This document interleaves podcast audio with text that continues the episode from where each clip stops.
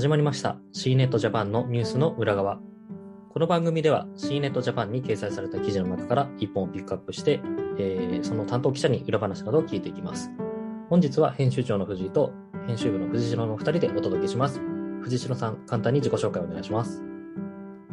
はい、C ネットで金融、モビリティなどを担当している藤代と申します。よろしくお願いします。お願いします。いや、あれですね。あのー、前回藤代さんには、あの、メタバースという切り口で、えっ、ー、と、アドビのメタバースの取り組みっていう話をしてもらいましたけど、やっぱりこうメタバースと切っても話せないキーワードとして、今 NFT というのがあって、ここもかなり盛り上がってますよね。だいぶバズってますよね。まあ実際そのバズっているものの、何でしょうか。結局 NFT って何って思ってる人も多いと思うんで、ね、まずそこからこう、えー、理解を多分統一していくこと自体が難しい。まあ、これメタバースも今同じ状態ですけど、うん、定義が曖昧ですよね。そうですね、結局 NFT って何ができて、我々にどう価値があるのかみたいなのは、えー、正直見えきれ、まあもちろん、ね、我々はこういう仕事なので、ある程度わかりますけど、じゃあ実際に皆さんに対して具体的にどうなっていくかっていうのは正直まだ見えるんですよね。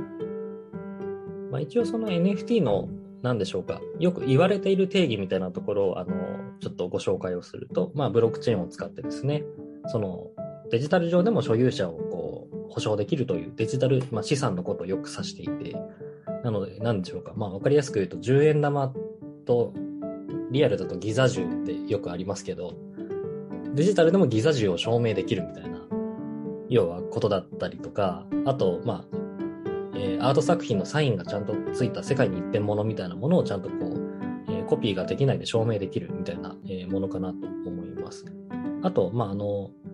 ね、ツイッターのジャック・ドーシー、創業者のジャック・ドーシーさんのツイート自体がお金になるとか、あのリアル世界ではちょっとなかったようなものも、今デジタル資産としてのですね、価値が今後できていくと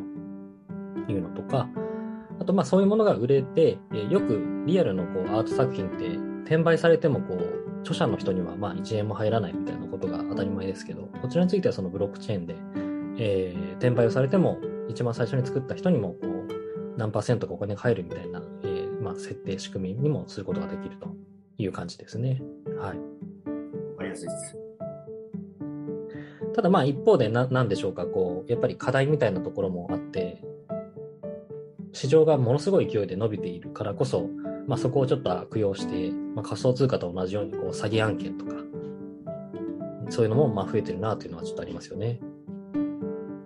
えー、でですね、まあ、あの、そんな中、やっぱりこうメタバースとのまあ相性がいいというふうにも言われてますけど、えーとまあ、今回、その藤代さんにはですね、えー、LINENFT という、えーまあ、サービスをちょっと記者会見を取材していただいたんですけど、まずこちらについて紹介していただいてもいいですか？えー、今回私の方で取材させていただいた記事いただいた記事は、えー、LINE の暗号資産、えー、ブロックチェーンのような事業を展開している LVC という企業がですね、えー、NFT の総合マーケットプレイスとなる LINENFT、こちらを4月13日から始めますよというような記事を、え、書かせていただきました。で、まあ、えー、LV、えー、LVC さんですね、は、あの、もともと NFT マーケットベータっていうようなものを展していたんですけど、まあ、いわゆる NFT のマーケットプレイスを本格的に日本で始めますよというようなアナウンスになりました。なるほど。やっぱりこう LINE って結構本命感あるなって思うんですけど、記事でもあの紹介してもらってますけど、やっぱり9000、もう9000万も LINE のユーザーいるんだなと思い思ったんですけど、まあ、それだけのユーザーの、えー、なんでしょうか、入り口の部分を抑えているっていうところですとか、あとやっぱりこう LINEPay でのこう日本円の決済に対応してるとか。で、やっぱり LINE というネームバリューがあるので、そういうコンテンツのプレイヤーも吉本とかスクエニとか J リーグみたいなですね、まあいわばキラーコンテンツみたいなものをこう最初から結構抑えてるっていうのがすごい強いなと思ったんですけど、この辺どう思いますか？あもうおっしゃる通りで、もうほとんど多分、スマホになってる人は、えー、知らない、使ってない人いないんじゃないかっていうぐらい LINE 普及してますので、で、またコンテンツも、えー、強いと。まあね、グループとして、えー、Yahoo、ソフトバンクみたいなところも、えー、一緒にいるようなところなので、すごいこれから強くなっていくんじゃないかなとは思います。まあ、ただ一方で、じゃあ、LINE に入ってる全てのサービスを私とか全部使ってるかって言われてると、そうでもないので、まあ、そこら辺でどれだけユーザーに価値を提供できるかっていうところで、やっぱり少し、えー、まあ、先行きがどうなるかっていうのは見えきれないところがあるのかなと確かにそれはありますよね。結構あの LINE のあのホーム画面開くと気づくといろんなサービス増えてるんですけど、やっぱあんまり選ばないというか、まあ結局 LINE のあのトークをしか使ってないなって思うこともあったりするので、まあそこがこう今後どこまでなんでしょうかね、気づいてもらえるかというか、は結構ちゃんと、なんでしょうかね、そういう PR をやっていかないと難しいところもありそうな気がしますよね。そうですね。あの、まあ近いところで言うと、LINE モバイル、まあ、LINE 網とかもですね、まあ、出た当初は、えかなり、え特徴を立てたイメージなんですけど、まあ、今でももちろんやってますけどね、あの、前よりも、えその一定の価値、地位を占められてるかというと、ちょっとね、え、少し元気なくなってきてるのかなっていうようなイメージもありますし、まあ、LINEPay もそうですよね。まあ、PayPay と、えー、似たような形で、えー、一緒のところでやっていくようなところもあるんですけど、まあ、これからどれだけ LINE の NFT っていうところを、えー、押し出していけるかってところはすごい重要になると思います。なんか会見だとその NFT のまあ課題を解決していきたいみたいなことも、えー、大きく2つ、えー、紹介してましたけど、この辺もちょっと、えー、お話しいただいていいですか？はい、えー、まあ、おそらくみんなやっぱり NFT って聞くと、えー、頭に思い浮かぶような2つの課題。それは、まあ、そもそも NFT って何っていうところ、えーまあ、NFT がよくわからないっていうところですね。まあ、無理解って向こうは表現したんですけど、この無理解と、あと、その NFT をじゃあいざ、えー、所有しよう、というふうところになったときに、えー、じゃあどうすればそれを、え、手に入れられるのか。今回これは LINEPay を介して、え、日本円で提供できるというようなところで向こうは、え、解消を図るわけですけれども、この複雑なたどり着くまでの経路ですね。この無理解と経路というところを解消するというような、えー、アナウンスでしたね。なるほど。了解です。えっ、ー、と、まあそうですね。あの、NFT の、えー、参入っていうところで言うと、本当にここ、えー、と数ヶ月とかでもですね、あの、まあ、メルカリとか、あと楽天、GMO など、もう本当にこう、えーと、いわゆるプラットフォーマーがですね、あの次々とまあ参入をしているというところで、まあ、ここに関しては結構各社、えー、なんでしょうか、あの可能性を感じてるのかなと思いますね。はい。やっぱり、あの、記事の中でも言及されてましたけど、まあ、市場の広がりが半端ないなと思っていて、2020年70億円規模ぐらいだったものが21年は1.5兆円になったってちょっと意味がわからないなと思いますよね。そうですね。これから日本でも盛り上が,、まあ、盛り上がっていくでしょうね。まあ、おそらくみんなデジタルの資産価値を持つとどうなるかっていうのがあまりイメージできてないと思うんですけど、まあ、ちょっとこれはあの LINE さんから少し離れますけど、例えばメタバースでデジタルの価値を、えー、証明できるとどうなるかっていうと、おそらくそのその NFT,、まあ、NFT っていうんですかね、そのデジタルの価値を持ってる人じゃないと提供できないサービスとかもあり得るので、まあ、例えば、えー、ちょっと前にですね、デジタルチケットを NFT でみたいな話もシーレットで紹介させていただいたんですが、どこどこのライブに行った人限定で何々ができるとか、そういったものにもつながっていく可能性があるものなので、まあ、えー、考え方と提供の仕方がすごい広がったなと思っています。そうですね。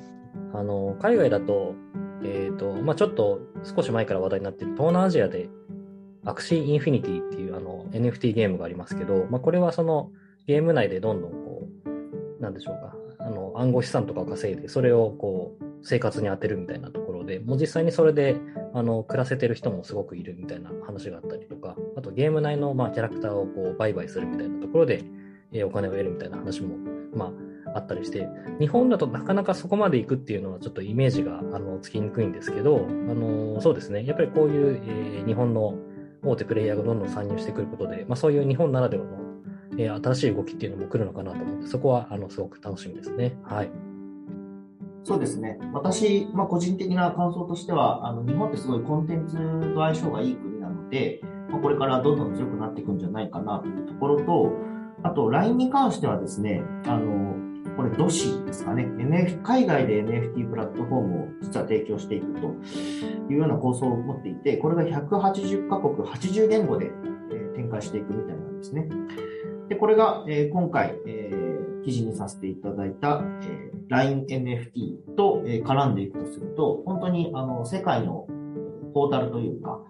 世界と日本がつな容易につなげられることができるようになると思うので、まあ、そういう意味でもすごい発展性があるものだなと思います。はい、ありがとうございます。まあ、あの、なんでしょうか。私と藤代さんって2人ともあの、ドラクエウォーク仲間でもあるじゃないですか。で、NFT ではないんですけど、結局ああやって、ね、あの、福引きをやって出た武器とかって、あるある意味で、あの、NFT じゃないんですけど、まあそこ、そこでのその価値があるデジタルアイテムではあるので、はい、あの、そそういう意味では、NFT ってまあ、なんて言うんでしょうかね。結構日本人には刺さるんじゃないかなと思う要素もあって、